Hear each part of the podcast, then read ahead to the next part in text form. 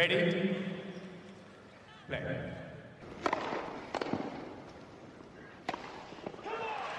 Merhabalar, Raket Servise hoş geldiniz. Ben Gökalp. Ben Anıl merhaba. Evet, sezonu açtık. 2023 sezonunu. Çok Evet ama heyecanlıyız. bu sene Gökalp'le aramıza biraz mesafe koymaya karar verdik. Bir 16.500 kilometre kadar mesafe koyduk. Evet, Gökalp dün şu an Anıl'a WhatsApp'tan konum yolladım ve aramızda gerçekten abartısız bu kadar mesafe var. Avustralya'dan bildiriyorum. dünyanın çapı 12.000 kilometreyken biz 16.500 kilometre uzaklara düşebilmemiz gerçekten hani Güney Kutup, Kuzey Kutup.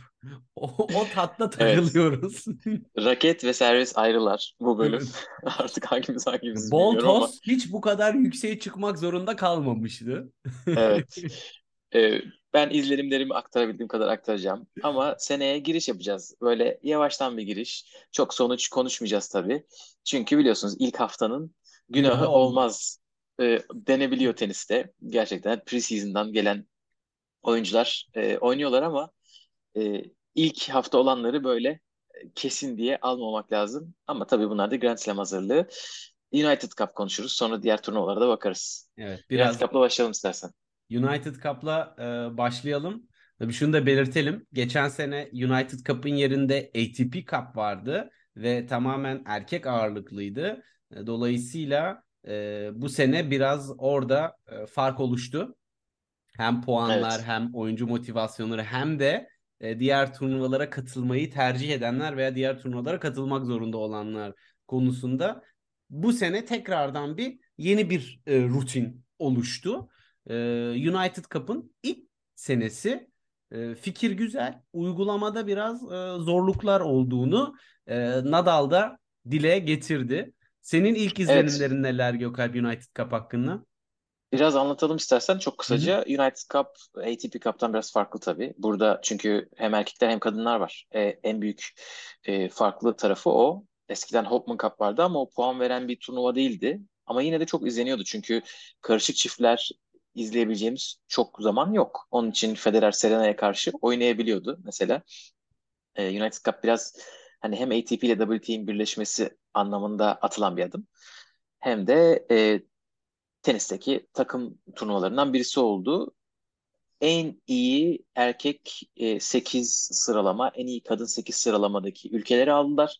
Onların dışında da e, en iyi erkek ve kadın sıralamaların toplamı en yüksek olanları aldılar. E, ve tabii iki erkek, iki kadın, bir de karışık çiftler birbirleriyle oynadı. İşte kaç tane? E, 18 takım, 6 grup. E, bu kadar anlatıyorum çünkü aslında karışık bir format.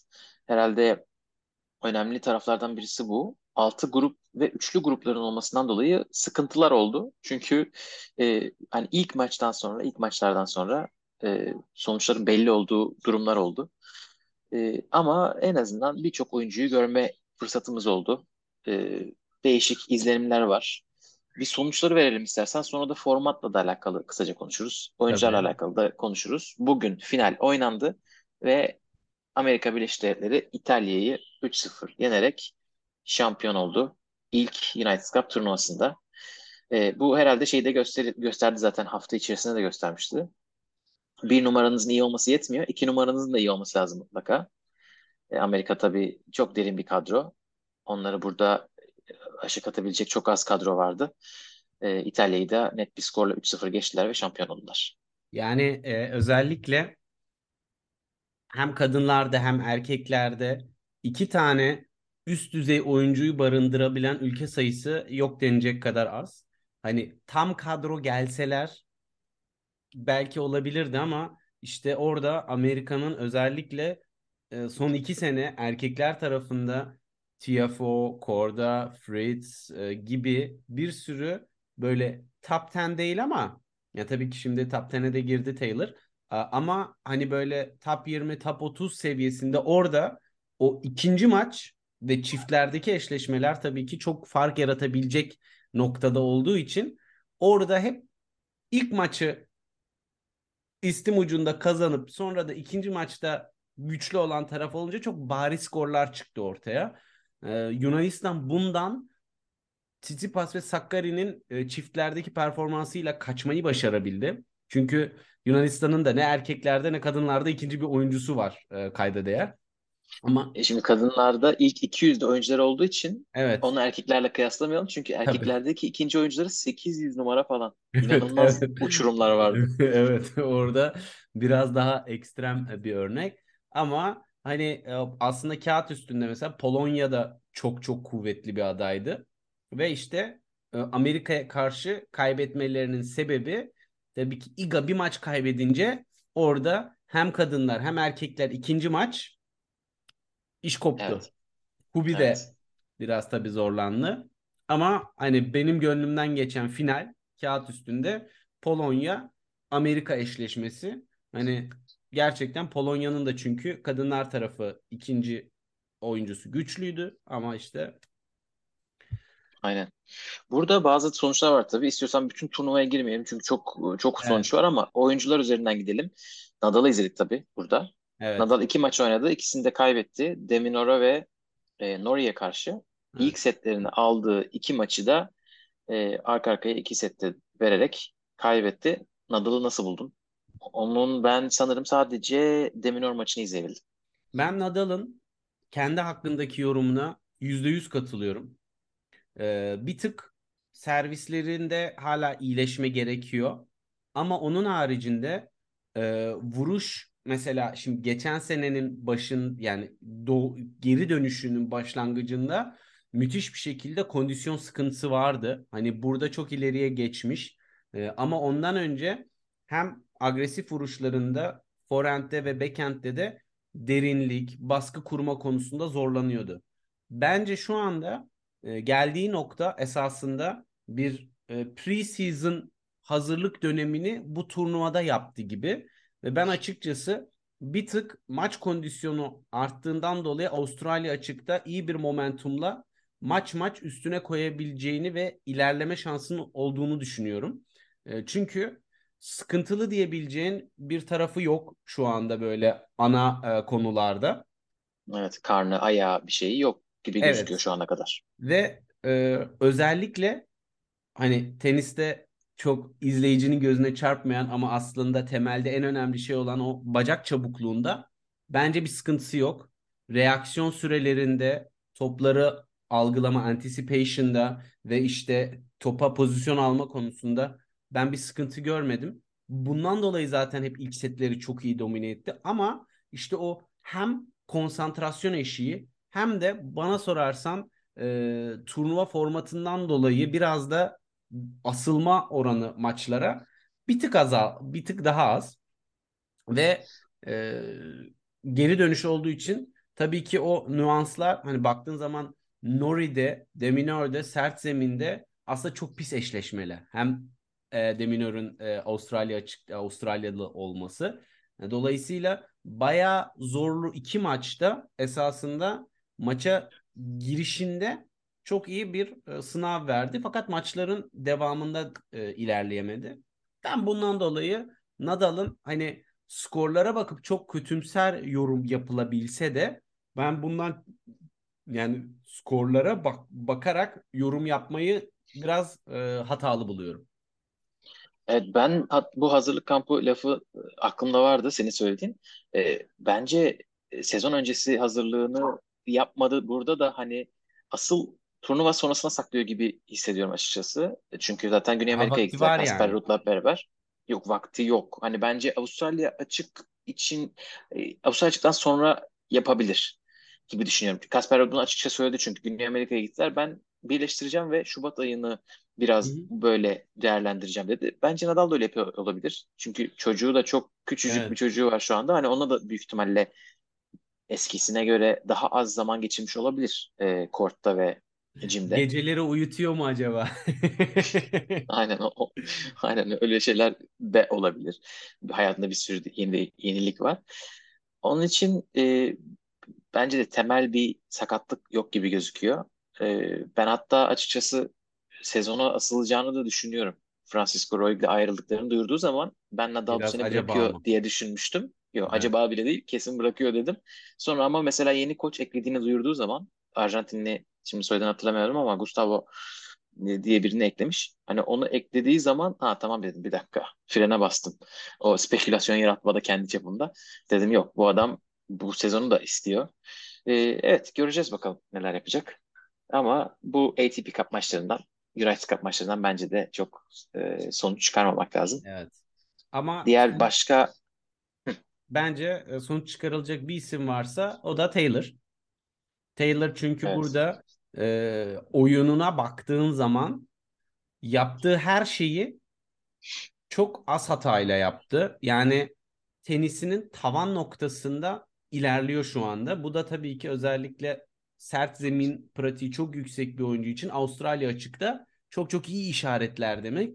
Bir tık e, backhand zamanlaması bence e, sıkıntılı ama bunu e, forehand'iyle zaten çok net kapatıyor. Hani baktığın zaman büyük oyuncular içerisinde işte zaten Tsitsipas Berrettini maçı çok iyi bir maçtı bence ve iyi bir maç olmasının sebebi iki tarafında backhand zamanlaması konusunda zorlanması. Hatta e, Berrettini'nin backhand'inin bir tık iyi gözükmesinin sebebi de Tsitsipas'ın backhand zamanlamasındaki sıkıntılardı.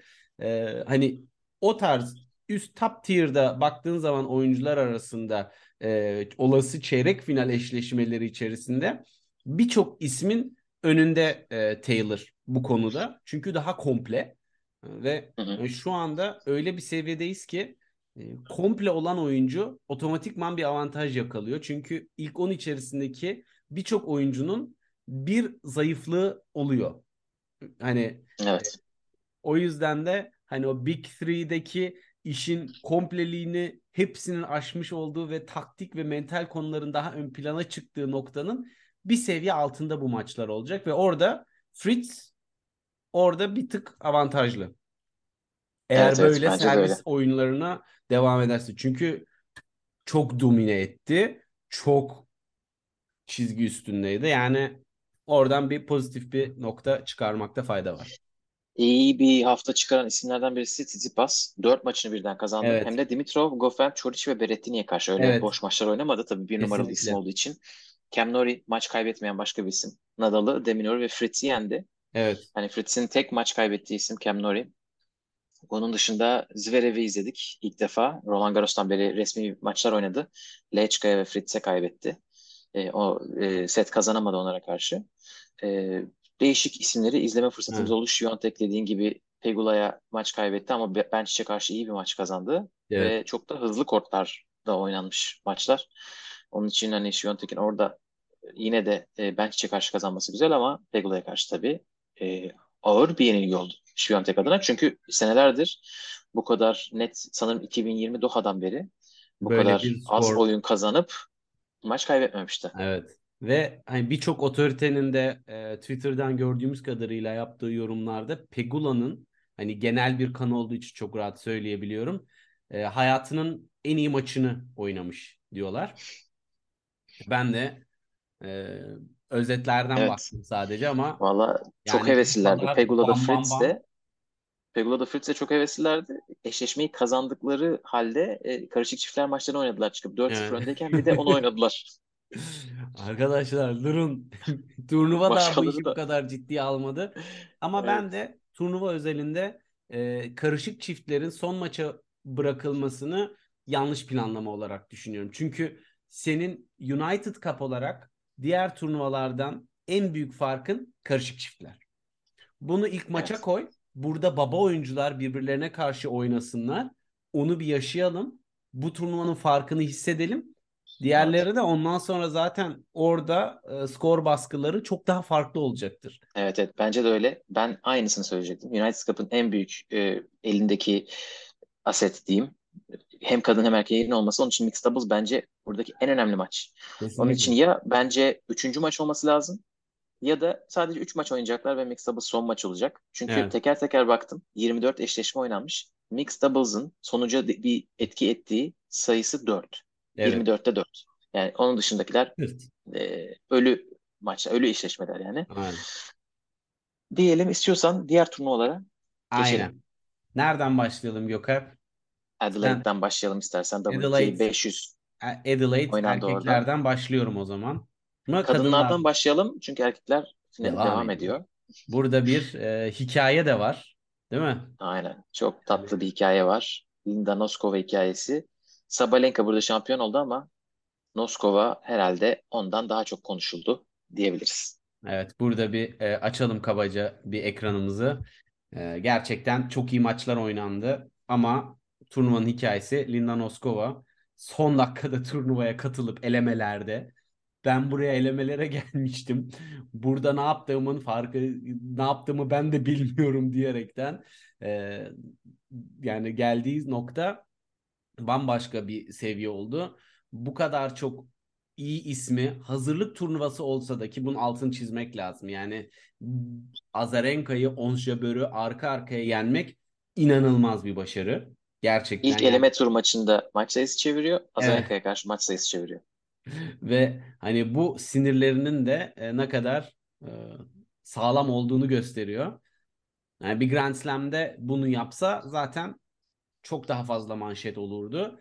E, finalde Sabalenka'ya karşı kaybetmesi de Sabalenka'ya artı olarak yazar bence. Çünkü Sabalenka da geçen seneye göre çok daha güven veren bir e, performansla başladı seneye. Sen ne düşünüyorsun Evet. Gökalp? Evet evet. Ee, Özellikle Avustralya hazırlık turnuvasında Sabalenka'nın ne kadar kötü servis attığını görmeye başlamıştık geçen sene. Evet. Bu sene öyle olmadı. Yine tabii e, çift hata yok gibi bir şey yok ama eskiye kıyasla 2022 başına kıyasla şey. gayet iyi bir giriş oldu seneye. E, Noskova'yı izlemeye devam edeceğiz. O şimdiden ilk 65'e girdi sanırım. ilk 70'e girdi. Acayip bir giriş yaptı seneye. Yani e, gerçekten bundan sonra e, bu senenin takip edilmesi gereken isimlerinden biri olduğunu zaten geçen sene söylemiştik. Ama bu kadar hızlı yani hiçbirimiz beklemiyorduk sanırım. Fakat hem oyun vuruş gücü hem de kortta yaratmak istediği dominasyon hani Çek ekolünü bayağı özümsemiş. Ben Aynen Çekya fabrikası devam ediyor vermeye. Aynen maşallah bitmiyor. Aynen. WTA'de bir de Auckland'da turnuva oynandı. Orada da e, şeydi. Kokogov sektirmedi. Kokogov. Bir numaralı seri başı Tabii çok neredeyse şey vardı. E, farkı vardı arada e, baktığın zaman. evet Yeni Zelanda zaten Tablolarda biraz daha Adelaide'le kıyas kabul etmez. Tabii Adelaide hem 500 hem Evet, Avustralya açığa yakın. Ee, Yeni Zelanda hem uzakta hem de 250 olunca burası evet. biraz daha sönük bir tablo oldu. Kokogov için güzel 5 maç. Set kaybetmedi. 22 oyun kaybederek şampiyon oldu. Finalde elemeden gelen Masarova'yı geçti. Evet, burada da bir eleme hikayesi var yine Masarova. Şu anda 170 numara dünyada ve hani sert zeminde e, güçlü yanı olarak tanımlanamaz. Burada çok böyle flash galibiyet diyebileceğin ilk turda Sloane Stevens'ı yenmesi e, zaten orada kura yolunu da açtı tabii ki. Ama buranın e, üzücü hikayesi Emma Raducanu'nun aslında iyi bir formda Linda Fruhvirtova'yı ilk maçta yendi ki Fruhvirtova gerçekten bu senenin en flash isimlerinden biri olmaya çok büyük aday. Ee, onun yani onu yenmek e, bence önemli bir e, motivasyondu Raducanu için. İkinci turda da 6-0 öndeyken e, ilk seti 6-0 almışken bileğini burktu kortta ve maçtan çekildi ve Avustralya açığa da katılamayacak sanırım. Dolayısıyla yani öyle bir e, tweetlerinden öyle bir enerji aldım Gökalp. Ha, biraz çekilmedi fotoğraf ama- paylaştı. E, çünkü işte geziyor sahilde, kumsalda filan. Yani Raducanu için de tabii ki burada bu çok üzücü bir haber oldu ve bir önemli hikayede Venus Williams 42 yaşında burada hala WTA seviyesinde maç kazanmaya devam ediyor. Ama hem Emma Raducanu 2000 hem de başka oyuncular korttan bayağı şikayet ettiler. Hani burada 2021 Wimbledon'dan beri ilk defa maç kazandı Venus. Ee, ve sakatlanmasa devam da edecek gibiydi. Evet. Avustralya'dan e, çekilmek zorunda kaldı. Davetiye almıştı. Sakatlığından dolayı çekildi. Evet. Ama burada hem e, kortun durumu hem de e, organizasyon konusunda biraz şikayetler geldi. Seneye tablo daha da mı zayıflar? E, bilmiyorum yani. Yeni Zelanda her ne kadar opsiyonların başında geliyor olsa da Gauff için tabii ki önemli bir e, puan oldu bu. Ama zaten yukarılarda kendisi. O yüzden çok bir şeyi Evet. etkileyeceğini düşünmüyorum. Evet o seneyi Evet. arka arkaya mağlubiyetlerle kapamıştı. Bu iyi tazelemiştir. Evet. Yani e, kadınlar tarafında da hazırlık turnuvaları e, bu şekilde çok Evet bir erkeklerde buna benzer turnuva Pune'ydi. E, o evet fırsat turnuvası diyebileceğimiz. Orada Greek Spor şampiyon oldu. Benjamin Bonzi'yi geçti finalde. 250'lik Greek turnuvayı da Spor'un da ilk ATP seviyesinde galibiyeti. evet 2021'de Challenger Tour'da estirmişti. 7 tane üst E, üste almıştı. evet e, çılgın bir sene geçirmişti. Şimdi onun meyvelerini toparlıyor. Ki E, burada baktığın zaman Challenger tadında bir e, tablo olduğunu da söyleyebiliriz Gökalp burada. Yani evet bir tane Challenger olmayan vardı. o O da da maçından çekildi. Ha. Yok, Çiliç maçından çekildi Ha. çeyrek finalde Greek Spor'a karşı. Ha, Ee, onun eşleşmelerinde evet. evet evet aynen. Bonzi de hep Challenger'da izlediğimiz bir isim. Botik O da geçen senenin en çok kazananıydı bu arada Evet. 2022'nin. O ikisi eşleşmiş oldular. Finalde. Evet. Ama e, burada tabii ki merak ettiğim isimlerden biri de bu sene Avustralya'da Tim van Rijthoven. Çünkü zeminler hızlandıkça Tim'in e, üst düzey servisleri Wimbledon'da fark yaratan e, burada da bir şey oluşturabilir.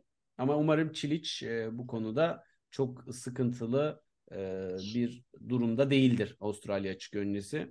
Çok sevdiği zemin çünkü burada seneyi de bence Evet. iyi kapadığı performans olarak hani Avustralya'da güzel maçlar izletecektir diye tahmin ediyorum. Deyip istiyorsan erkeklerdeki asıl olaya geçelim. Adelaide anda 250'lik bir turnuvaydı ama koptuğu. 250'lik bir turnuvaydı ama Masters gibi bir ana tablosu vardı Adelaide'in. Evet. Şu anda Djokovic ve Korda finalde oynuyorlar. Buraya gelene kadar tabii çok güzel maçlar oynandı. Ee, mesela Djokovic Medvedev gibi. Djokovic'i bayağı izlemek nasip oldu. Avustralya'ya Evet. geri döndü tabii geçen seneki fiyaskodan sonra. Ee, burada finalde şu anda e, iyi gidiyor. Gayet iyi. Yani e, tabii ki Djokovic aslında ATP Cup'ta çok böyle ulusal bir organizasyonda oynadığı halde en son e, bu sene tabii ki e, United Cup'ta olmadığı için Adelaide'e katıldı ve hani burada geçen senenin Onu biraz kendi acısını kendi çıkarmak seçimi istedi. bu arada. Onu şey yapalım Evet. hani büyük ihtimalle böyle bir turnuva oynamak istediği için United Cup'ı reddedip buraya Evet. geldi. Yoksa Sırplar bekliyorlarmış onu iki numaralar kadınlar falan. O burayı seçti. Yani çok umutlu değilmiş demek ki güvenmemiş ekibe. Bir de tabii ki şu anda e, Djokovic'in e, bu turnuvayı alırsa ve Avustralya açıkta da geleneksel olarak kupayı kaldırırsa e, gerçekten şey yapma şansı yüksek. Tekrar dünya bir numara olma şansı çok yüksek. E, Ve Grand Slam'ler zaman 22 olacak. 22'de evet eşitleyecek. yani o yüzden burada e, Djokovic'in motivasyonu çok çok başka. Avustralya'ya geçen seneyi unutturmak için elinden geleni yapacaktır. Ve gerçekten e, o noktada ilk maçlarında daha ısınma aşamasında olduğunu ve Halis'le çok iyi bir maç yaptı. Gerçekten çok yakın maçtı ve yani böyle e, kritik noktalar Halis'in set alma şansı falan çok vardı. Hani e, çok da böyle bam gün başlamadı. Lestienne tabii daha bir e, az bir şeydi, e, sınavdı ama e, yani Şapo maçından itibaren dedik tamam. Djokovic ritmini buldu ve adım adım ilerliyor e, dedik. Fakat şu anda finalde çok sert bir maç oluyor Gökalp. Evet, Shapovalov maçından sonra gerçekten çok yüksek bir seviyeye çıktı. Medvedev maçı acayipti. Ya Medvedev'in ikinci sette sanırım 3-4 tane break puanı var. Ee, tamamında acayip servislerle kurtarıyor Djokovic. Bildiğimiz Avustralya'daki modunda yani gördüğüm kadarıyla e, sanırım bacağıyla alakalı bir sıkıntısı oldu bir, bir, bir noktada ama e, yani çok iyi seviyede tenis oynayıcı, oynamasını engelleyecek hiçbir şey yok gibi gözüküyor. Yani Avustralya çıktı onu yenebilecek biri var mı diye aramızda konuşuyorduk. İstiyorsan burada da konuşalım. Kimse yenebilir mi Avustralya çıktı Djokovic şu anda? Ben düşünmüyorum şu anda eğer böyle oynarsa hani Korda maçı e, tabii ki şu anda çok yakın geçiyor ve aslında ra- olası rakiplerine bir tık ipucu da veriyor e, Djokovic'in şu anda hangi noktalarda kırılgan olabileceğini. Çünkü e, şu var hayvan gibi servis atıyor. Yani daha aşağı bir kelime kullanamayacağım. Normal değil. Gerçekten Medvedev'e Evet. Medvedev gibi derin return yapan ve aslında rakibi çok iyi okuyan bir isme karşı servislerini o kadar kritik anlarda öyle ace'ler attı, öyle servislerden kolay puanlar çıkardı ki rakibe servis oyununu alamadığın anda bu iş biter mesajını çok net veriyor ve Medvedev gibi soğukkanlı bir ismi bile bu noktada e, mental olarak zorlayabiliyorsan bence bu çok önemli bir gösteri. Çünkü Medvedev hem birinci sette hem ikinci sette servislerini kırdırırken çift hatayla kırdırdı. Bu da Evet. return'ünün Djokovic'in ne kadar büyük bir psikolojik baskı kurduğunu e, aynı zamanda gösteriyor. Yani hem çok iyi servis tek- atıyor hem Bir tek de orada Medvedev bence ilk sette çok erken kamikaze metoduna geçti. 198 kilometreyle kaçırdı ikinci servisini. evet o Daha daha 2-1'di galiba. Dör, dördüncü oyundayız. değil mi ne gerek var? Ama o da O onun taktiğe çok erken geçti. Şeyi soğukkanlılığı. Yani e, o açıdan ben şu okumayı yapıyorum Djokovic'e karşı. Djokovic rakip çözümlemesini başardığı anda onu tekrar yenmek çok çok zor oluyor. Her şeyinizle en iyi gününüzde olmanız gerekiyor. Çünkü Medvedev'e karşı sert zeminde olası en zor eşleşmelerinden birisi. Zaten hani Amerika açıkta e, da bunu görmüştük. Medvedev Amerika açığı kazandığında. E, gerçekten sert zeminde ne kadar fark yaratabileceğini Medvedev'in oyun stilinin Djokovic'e karşı hem geri çizgide hem servis oyunlarında ve bu kadar rahat domine etmesi maçı bence e, çok sert bir göstergeydi. Rakiplere sağlam Evet. bir mesajdı. E bir de bunlar 3 set üzerine oynanıyor. 5 set üzerinden oynanan Avustralya'da kim onunla aşık atabilecek? Merakla bekliyoruz. Ben de senin gibi düşünüyorum. Yani eğer son en iyi yüzde yüzünde olan bir işte Nadal, Team, Medvedev, Wawrinka böyle isimler olmadığı sürece çok zor. Çok çok Evet. zor. Ama Alcaraz da yok. Wawrinka'nın tekel backend'ini de özlemişiz Gökay. Gerçekten hani sert zeminde tekel backend'i etkin kullanabilen turdaki aktif iki oyuncu var. Wawrinka ile Team. Hani burada neden final oynadıklarını, kupa kazandıklarını e, çok net gösteriyorlar. Çünkü böyle bir zeminde aksi mümkün değil tekel backend'le. İstiyorsan burayı şimdilik böyle kapatalım. Çünkü son set 5-4 önde Djokovic. Evet. Ee, biz diğer diğer şeyleri konuşana kadar o maç da biter. Bakalım. Onu da haberini geçmiş oluruz herhalde. Ee, ama Avustralya açığa katılamayacak bazı isimler var. Onları kısaca değinelim. Evet, dünya bir numarası Carlos Alcaraz maalesef sakatlığı sebebiyle Avustralya açıktan çekildi.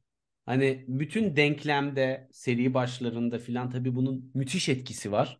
Nadal bir numaralı seri başı oldu. Ee, ama yani e, ben açıkçası bu sakatlığın hani ATP tur finallerinden de çekildi. Ee, burada ön Bu yeni bir sakatlıkmış. Evet yeni bir Hani sakat. onu atlatıyor, e, çok iyi bir hazırlık dönemi geçirirken yeni bacağında, sağ bacağında bir sakatlık, hamstringinde bir sakatlık oluyor. Acaba henüz 18 yaşında olduğu için vücudun daha kısmi gelişim aşamalarının da bir zorlaması olabilir mi burada? Bilemiyorum ama iki farklı sakatlık vücudunu hani e, 17'den 18'e geçerken vücudundaki fiziksel değişim çok barizdi. Yani böyle bir kas kütlesi haline gelmişti. Yani şu anda onu korumak için neler yapıyor? Bu onu ne kadar e, zorluyor fiziksel olarak merak ediyorum. Çünkü Geçen seneki sezonunu e, 2005 Nadal sezonunu sürekli benzetip duruyorduk hatırlıyorsun. Evet. Kazandığı Evet. Masters'lar. Bir tane Grand Slam kazanması gerekiyor diyorduk. Gitti onu da kazandı. 2005 sezonunun neredeyse karbon kopyası. Bir bakalım 2006 Avustralya açıkta Nadal ne yapmıştı? Aa, acaba Avustralya açıkta Nadal var mıydı? O da turnuvadan çekilmişti. Alcaraz da yok. Yani böyle giderse ne olacak Yani. bakalım. İnşallah tabii düzelir. İşi şakası o Nadal'a benzeme tarafı ama e, olgun bir karar hani e, bir heyecan yapmamışlar. Ferrero ile tabii Evet. sıkı çalışıyorlar. Buradan çekilmiş. Bakalım önümüzdeki Erkekler aylarda.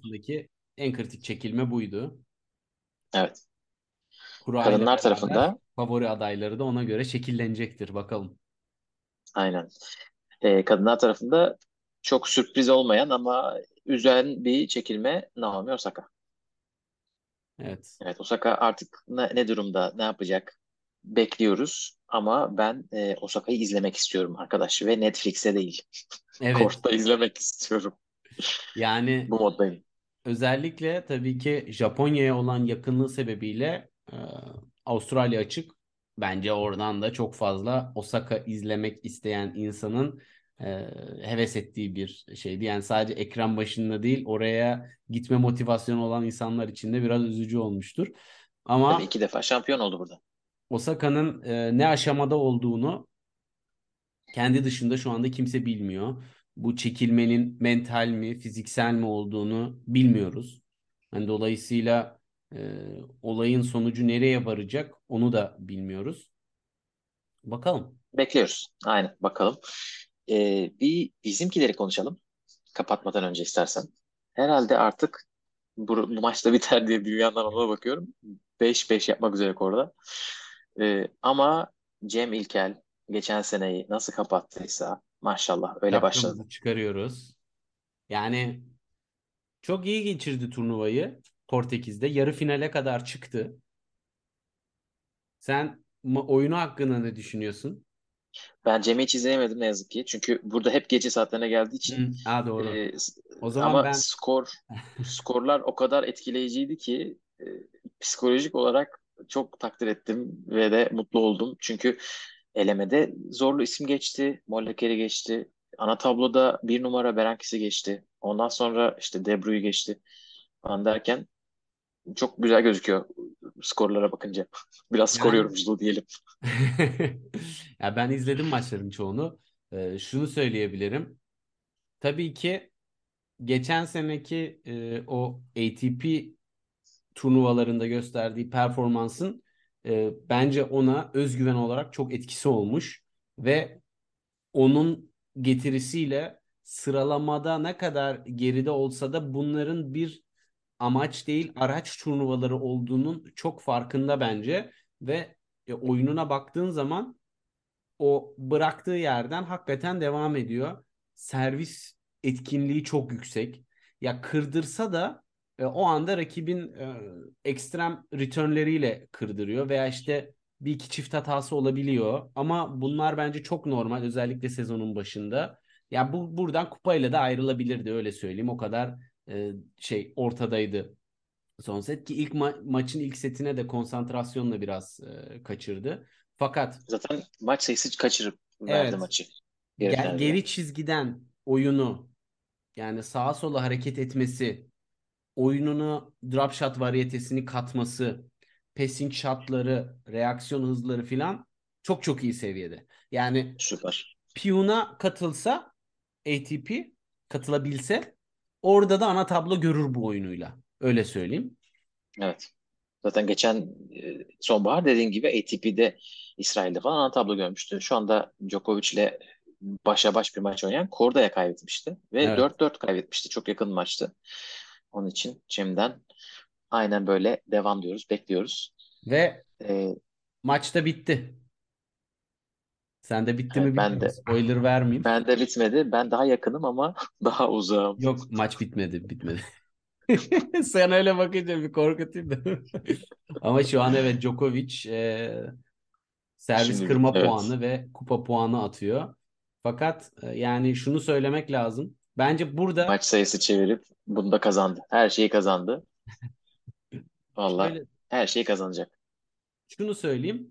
E, M- Djokovic'e karşı burada e, neler yapılması gerektiğini bence Korda sert zeminde çok iyi gösteriyor. Çünkü geri çizginin üstüne kalmak için orada baskıyı kurup topu erken alıp Djokovic'i kortun derininde bırakmak için her şeyi yapıyor.